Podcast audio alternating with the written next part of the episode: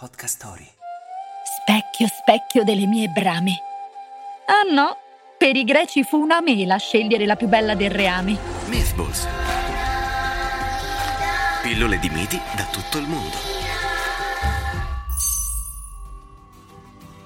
Esclusa dalle nozze del re di Ftia, Eris, la dea della discordia, decise di rovinare la festa a tutti. Nel bel mezzo del banchetto gettò tra gli ospiti una mela d'oro con un'iscrizione. Alla più bella.